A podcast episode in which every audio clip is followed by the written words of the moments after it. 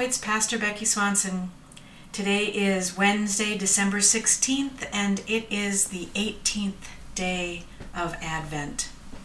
Our reading today is to the letter to the church in Rome, beginning in the 10th chapter. But how are they to call on one in whom they have not believed? And how are they to believe in one of whom they have never heard? And how are they to hear without someone to proclaim him? And how are they to proclaim him unless they are sent? As it is written, How beautiful are the feet of those who bring good news!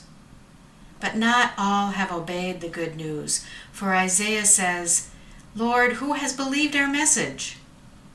So faith comes from what is heard, and what is heard comes through the word of Christ. The word of the Lord. I remember learning this passage long time ago, way back in the last century.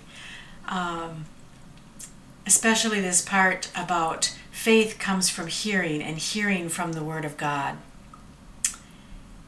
If you are not sure how your faith began, because it happened so long ago, I can assure you that it came through hearing the story of God's love for us in Scripture, the story of God and God's people in the Bible, and the story of God as we know God through Jesus.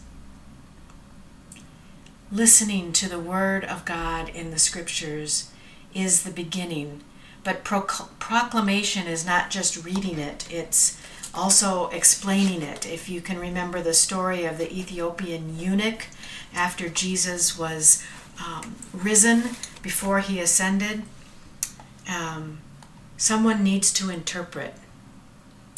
And today, on the 18th day of Advent, I would invite you to share this podcast, I guess, with someone who you think might want to hear a bit of scripture in the morning or whenever you, you listen, uh, and a bit of a reflection and a prayer. Sharing God's Word, reflecting on it together, and praying are three of the basic spiritual practices in the life of someone who is following Jesus. So, this is a gift that you can give to someone. And it doesn't cost you anything. How about that? Let us pray. Holy and gracious God, thank you for your word, the word we find in Scripture, but also the Word made flesh, Jesus, the living Word, the Word through whom we view the written Word. Thank you for those who proclaim, who share God's Word, who interpret, who research, who study, and share what they have learned.